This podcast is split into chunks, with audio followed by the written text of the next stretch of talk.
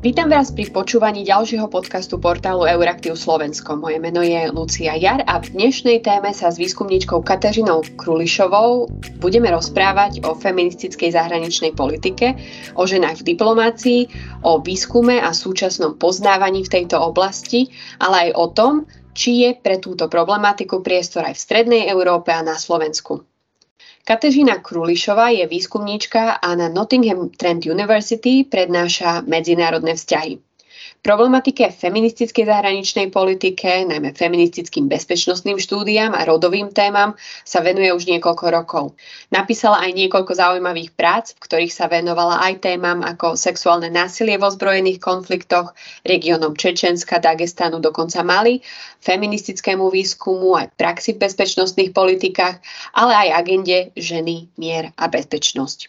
Pozdravujem do, do Nottinghamu. Dobrý den, děkuji za pozvání. No a začníme tak, ako to možno robia správni výskumníci, a teda definíciou. Čo je to teda feministická zahraničná politika a prečo o nej v ostatných rokoch v podstate počúvam o mnoho viac ako kedykoľvek predtým?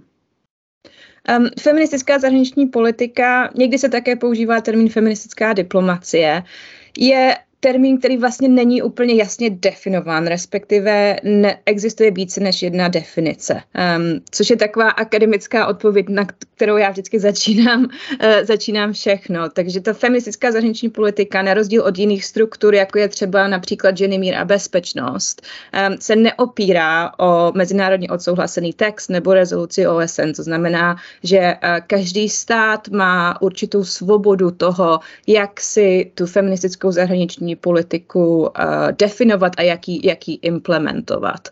Um, možná by bylo přínosné začít tím, co feministická zahraniční politika není, nebo proti čemu se, uh, proti čemu se vymezuje. Um, ta feministická zahraniční politika se snaží najít nějakou alternativu tradičnímu zahraničnímu, zahraničně politickému myšlení. Um, to čemu rozumíme v mezinárodních stazích jako tradiční zahraniční a politické myšlení je založeno většinou na realistickém nebo nerealistickém myšlení v mezinárodních stazích.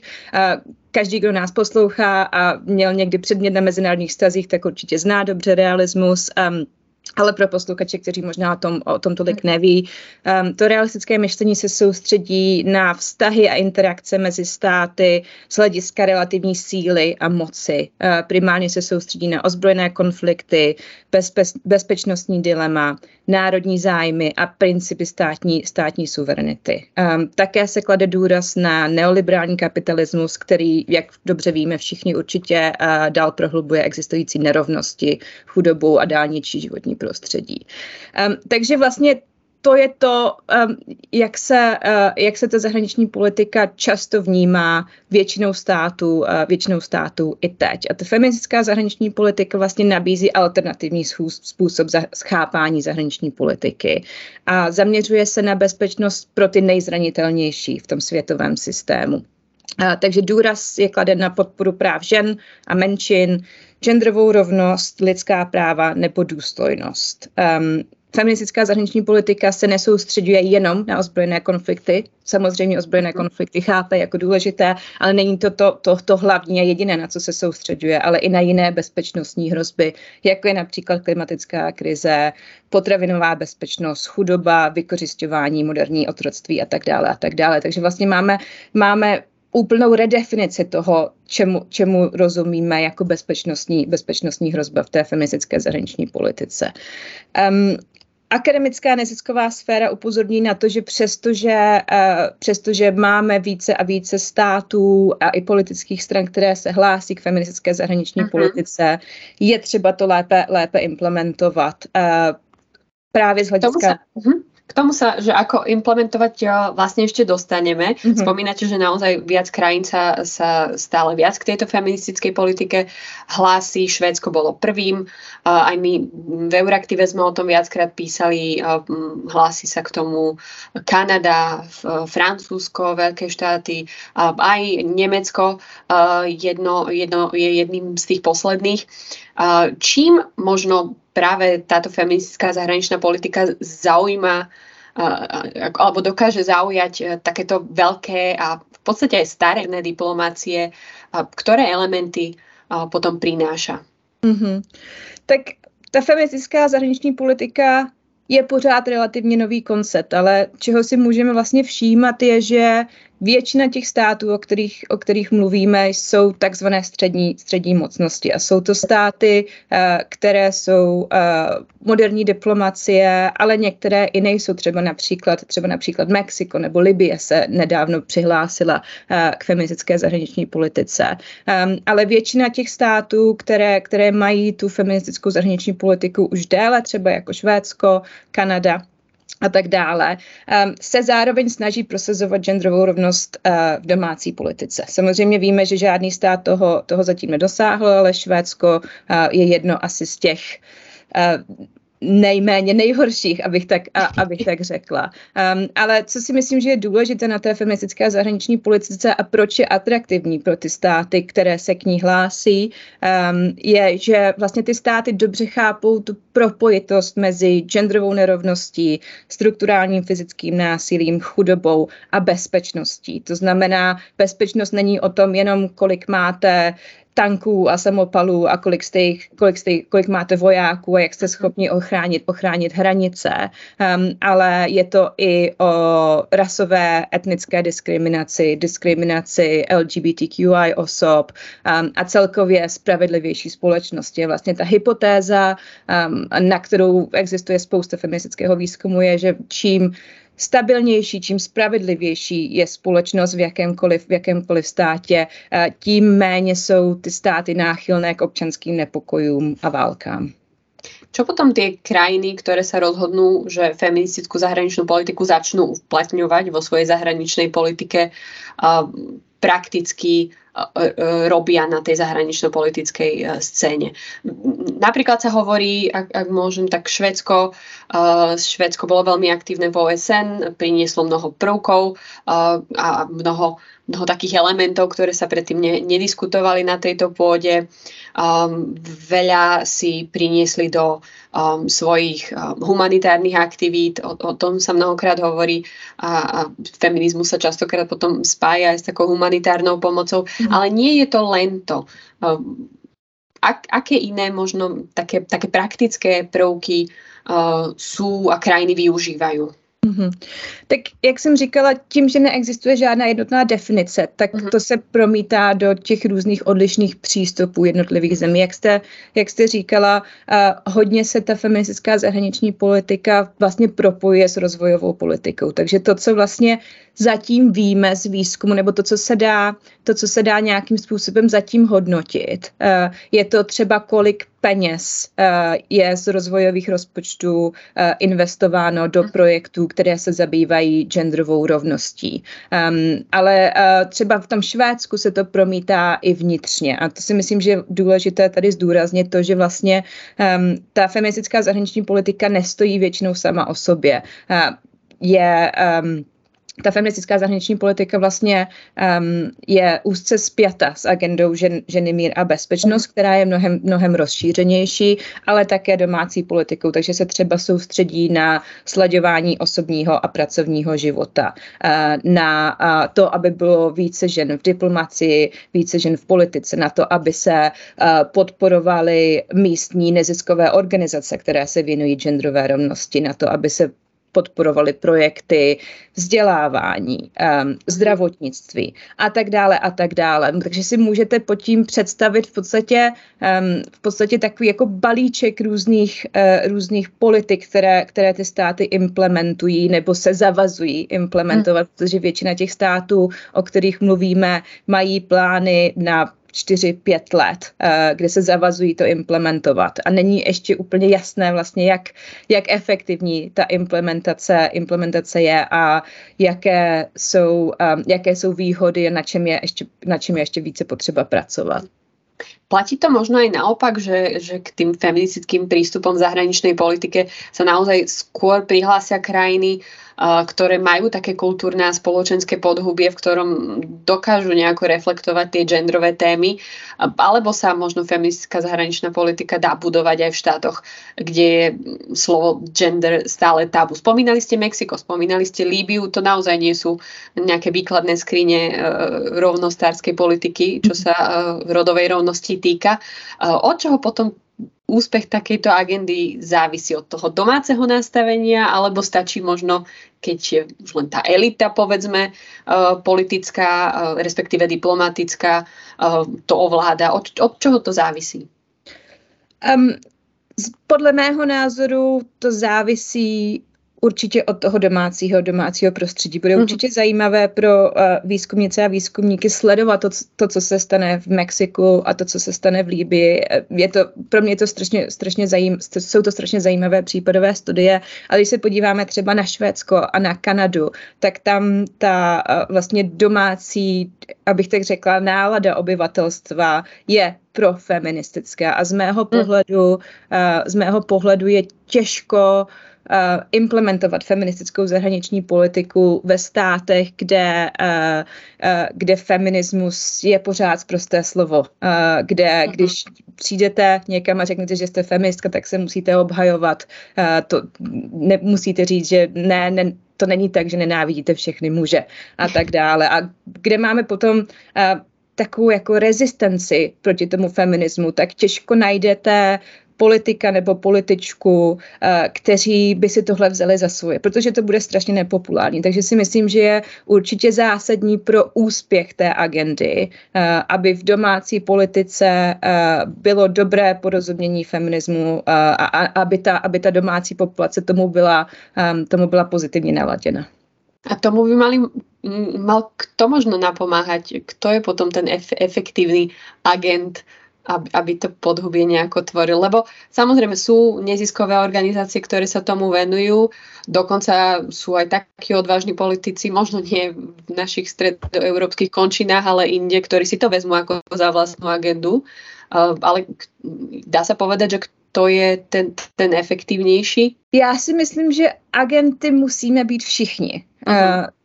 Je určitě důležité mít známé osobnosti, ať už to jsou politici nebo političky, um, ať už to jsou uh, osobnosti třeba populární kultury, které o tom mluví, je určitě potřeba zdůraznit uh, výbornou práci místních feministek uh, a feministů, kteří se, kteří se snaží, mm-hmm. kteří se snaží o tom tématu mluvit. Ale já si myslím, že vlastně to um, to porozumění tomu uh, začíná ve vzdělání, začíná, uh, začíná uh, v brzkém věku. Um, to znamená, je to asi práce nás všech, uh, komu, na, komu nám na tom záleží, je to určitě těžká práce, uh, te, ten feminismus popularizovat, vysvětlovat. Musíme být trpěliví uh, a, a často se, často se opakovat, ale uh, není to na tom, že by to byl jeden člověk, není to na politických elitách, ale určitě politické elity, které jsou protifeministické, které jsou otevřeně sexistické, otevřeně homofobní, um, Vidíme to v, uh, ve velmi konzervativních státech, jako například Maďarsko, uh, vidíme to v Putinově, v Putinově Rusku, jsou naopak antifeministické a, a to feministické podhoubí nebo ty neziskové organizace nebo, nebo aktivismus um, se, snaží, uh, se snaží nějakým způsobem potlačit.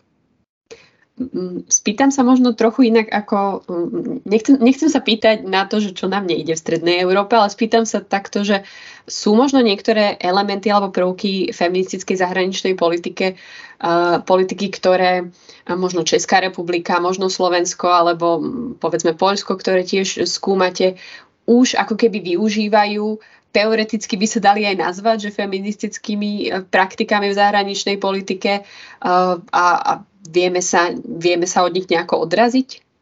Určitě, já si myslím, že v, ve střední Evropě, ve východní Evropě, ale v Česku, Polsku, na Slovensku vidíme prvky feministické zahraniční politiky. Um, ale z mého pohledu jsou současně v současnosti, z mého pohledu jsou v současnosti uh, nesystematicky uchopené, nebo jsou často povrchní, nebo je to, záleží to na, uh, na, na jednotlivcích, kteří se, mm-hmm. snaží tu, kteří se snaží tu agendu propagovat, um, ale um, vlastně uh, uh, neexistuje uh, neexistují opatřování pro třeba slaďování, eh, která zůstávají nedostatečná.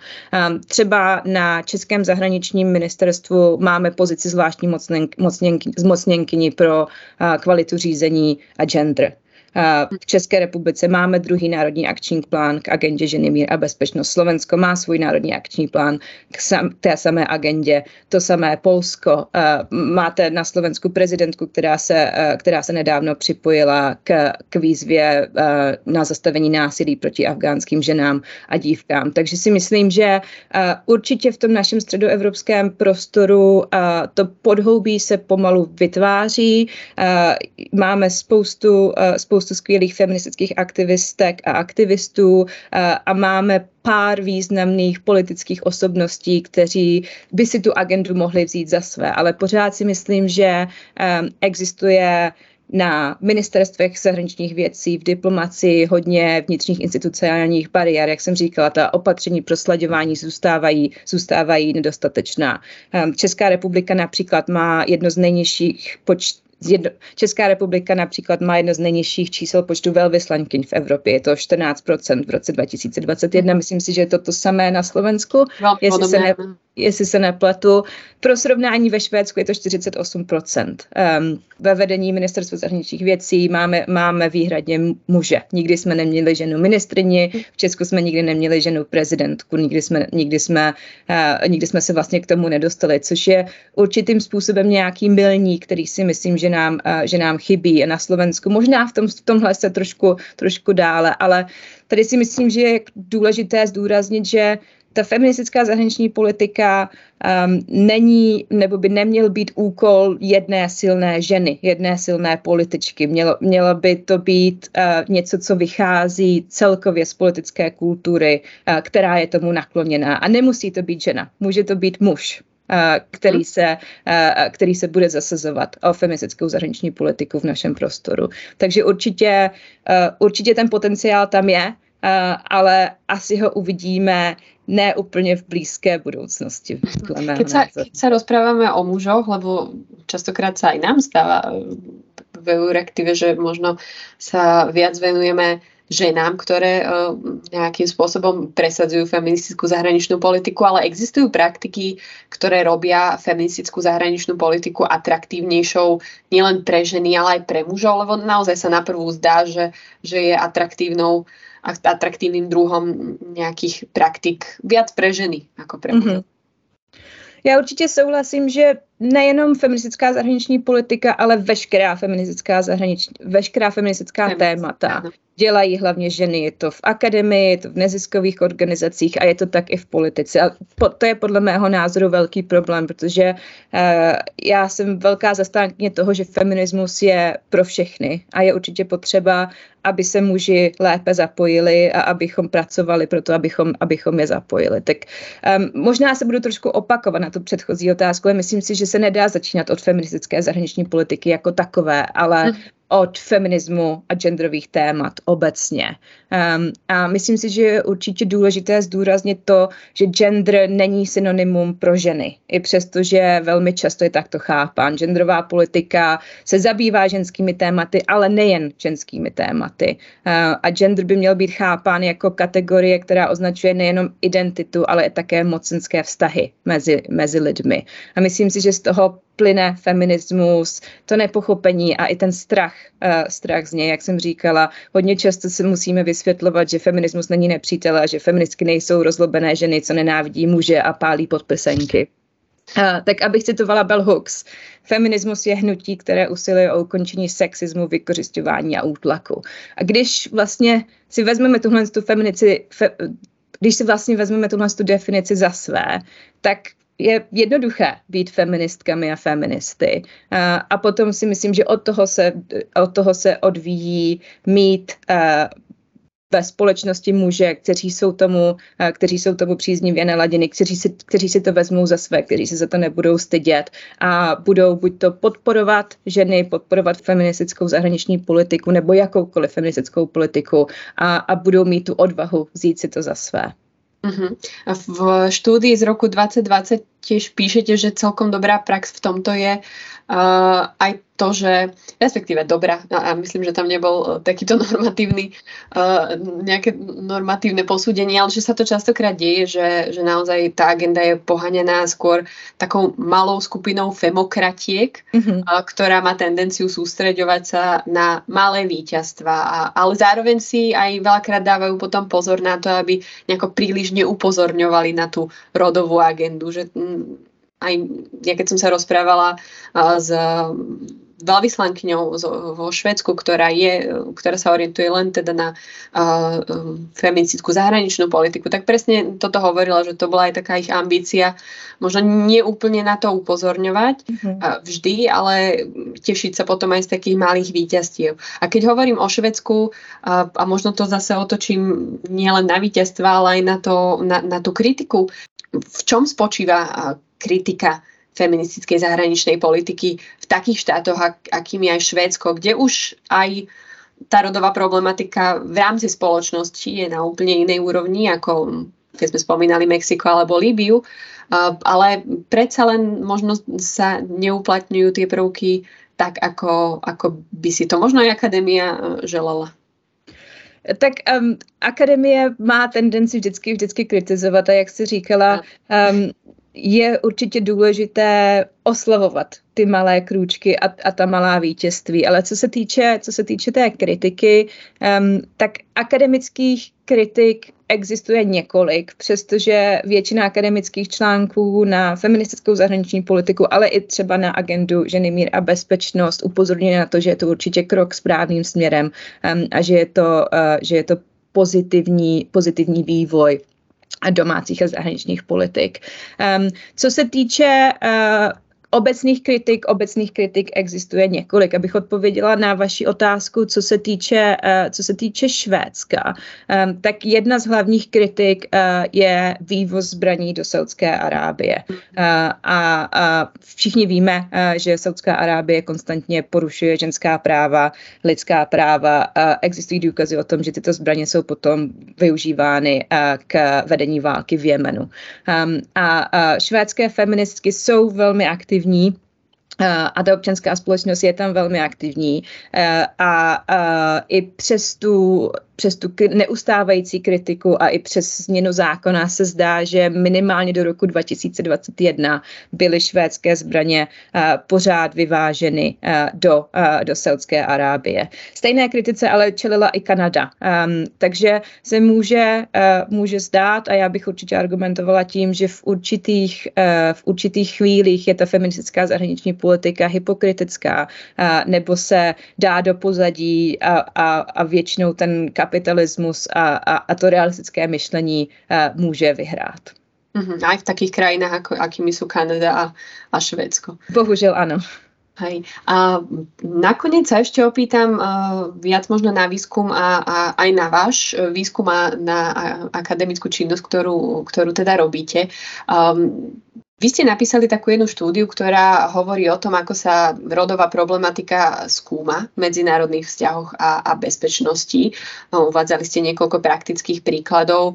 Jedným takým zaujímavým bola štúdia o tom, ktorá sledovala použitie rodových stereotypov a sexuálnych narratívov v rúskej politike okolo autority prezidenta Putina cez vlastne budovanie kultu maskulinity. Mm-hmm. Čiže naozaj tá akadémia ide síce možno do takých niž, nišových tém v tejto oblasti, ale sú nesmierne zaujímavé. Viete možno povedať, uh, ktorým smerom sa výskum v tejto oblasti uh, momentálně orientuje? Určitě. Um, tady je spousta příkladů výborných hmm. feministických analýz a byli bychom tu asi dlouho a posluchače bych možná unudila, kdybych, eh, kdybych se rozmluvila o všech těch, co mě zaujala a inspirovali. Um, ty feministická analýza, feministická bezpečnostní studie a feministické mezinárodní vztahy vlastně vám umožňují uh, se zabývat v podstatě čímkoliv. Uh, čímkoliv, co se dotýká genderové problematiky, co se dotýká genderových stereotypů a bezpečnosti. Bezpečnost, bezpečnost je formulována velmi široce ve feministických bezpečnostních studiích. Takže když se podíváte na, na ty feministická bezpečnostní studia, tak se zabývají například rolí genderu, genderových stereotypů ve vedení mezinárod, mezistátních nebo občanských válek, terorismu, diplomacii, zabývají se postkonfliktními situacemi, um, Zabývají se třeba realitou mírových misí, což je něco, na co teďka dělám výzkum na genderový mainstreaming v misích Evropské unie a, a OSN, ale existuje třeba i poddisciplína feministických bezpečnostních studií, která se nazývá feministická mírová studia, která se, která se na místo konflikt soustředí na koncept míru, co to znamená, jak můžeme dosáhnout společností, které jsou spravedlivější, kde mír neznamená jenom absence, absence války. Um, kdybych se tak jako zaměřila na pár studií, které si myslím, že uh, by mohly být pro posluchače zajímavé uh, a které jsou, které jsou velmi dobře napsané, tak moje bez pochyby nejoblíbenější vědkyně v oboru feministických mezinárodních vztahů je Cynthia Enlow. Um, uh, posluchači a posluchačky, kteří, eh, kteří vědí cokoliv o mezinárodních vztazích, určitě slyšeli o, o Cynthia, Cynthia Enlow. A, a Cynthia je průkopnice feministických mezinárodních vztahů, vlastně jedna z prvních akademiček eh, ze Spojených států, která začala psát o feministických eh, bezpečnostních vztazích v 80. letech minulého století. A nabádá vlastně všechny k feministické zvědavosti. A zase myslím, že ta feministická zvědavost je, je užitečný koncept, který, který si všichni můžeme vzít za své, i když třeba neznáme, neznáme tu literaturu. Um, a tou feministickou zvědavostí vlastně myslí zajímat se o všechny ženy a muže klást si otázky a přemýšlet o otázkách každodennosti, zajímat se o věci, které nám přijdou normální, zajímat se o věci, které nás šokují a ptát se, proč nás šokují, nebo proč nás věci překvapují, anebo proč nás nepřekvapují. Um, a určitě bych uh, doporučila její knihu Banana Speeches and Bases, um, která je skvěle napsaná i pro, i pro ty, kteří neradi čtou akademickou literaturu, tak můžu slíbit, že se velmi dobře čte a, a Enlow v ní píše například o manželkách otázkách diplomatů a jejich roli v mezinárodních vztazích, o pracovnicích na banánových plantážích um, a kapitalismu nebo genderových uh, dimenzích mezinárodního turismu. To jsou věci, které vlastně ty tradiční mezinárodní vztahy uh, úplně opomíjejí, které pro ně nejsou, uh, nejsou důležité. A já jsem jednou vlastně uh, viděla, uh, nebo několikrát jsem byla na přednášce Cynthia Enlow, ale pamatuju si jeden moment, kdy vlastně ona mluvila o tom, uh, jak se dá začít dělat genderová analýza uh, pro někoho, kdo, uh, kdo třeba si není tolik vědom uh, genderové analýzy, nemá tolik načteno ve feministických bezpečnostních studiích. A ona vlastně řekla, že uh, um, dobrý začátek je to zamyslet se nad fungováním své rodiny rodiny jako celku a zeptat se, zeptat se sám nebo sama sebe, jak se gender promítá do každodenního života. Uh, vaše odpovědi na to, kdo koho poslouchá, kdo komu odporuje, um, to záleží možná i, asi i na věku, od koho se očekává, že bude živitel nebo živitelka rodiny, jaké k tomu má okolí reakce, kdo dělá většinu domácích prací, to je genderová analýza. Genderová analýza, která může být celkem složitá, protože to sebe reflexe, reflexe na vlastní život, ale vlastně ukazuje nám to, že gender je základní pro fungování jakékoliv jednotky, ať už je to rodina, stát, OSN nebo nebo Evropská unie. Um, mám pokračovat, já hodně dlouho mluvím.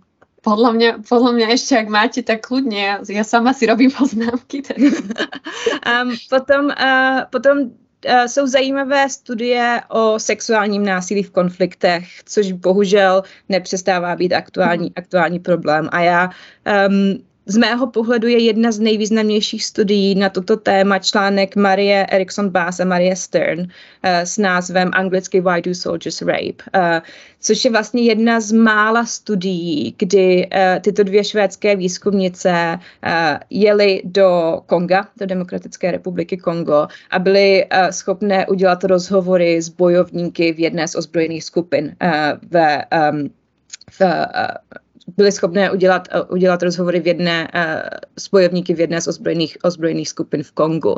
A tam bylo vlastně zajímavé to, uh, co ti bojovníci sami říkají o tom, proč se děje sexuální násilí v ozbrojených konfliktech, což uh, není stejný narrativ nebo, nebo stejné odůvodnění toho, jak to vidí mezinárodní společnost. Tam si myslím, že ta originalita toho výzkumu uh, se odvíjí od toho, že ty výzkumnice byly ochotné mluvit s lidmi, uh, které, uh, které vidíme uh, jako špatné jako zlé s lidmi, kteří, uh, uh, kteří páchají sexuální násilí. Ale i to je důležité.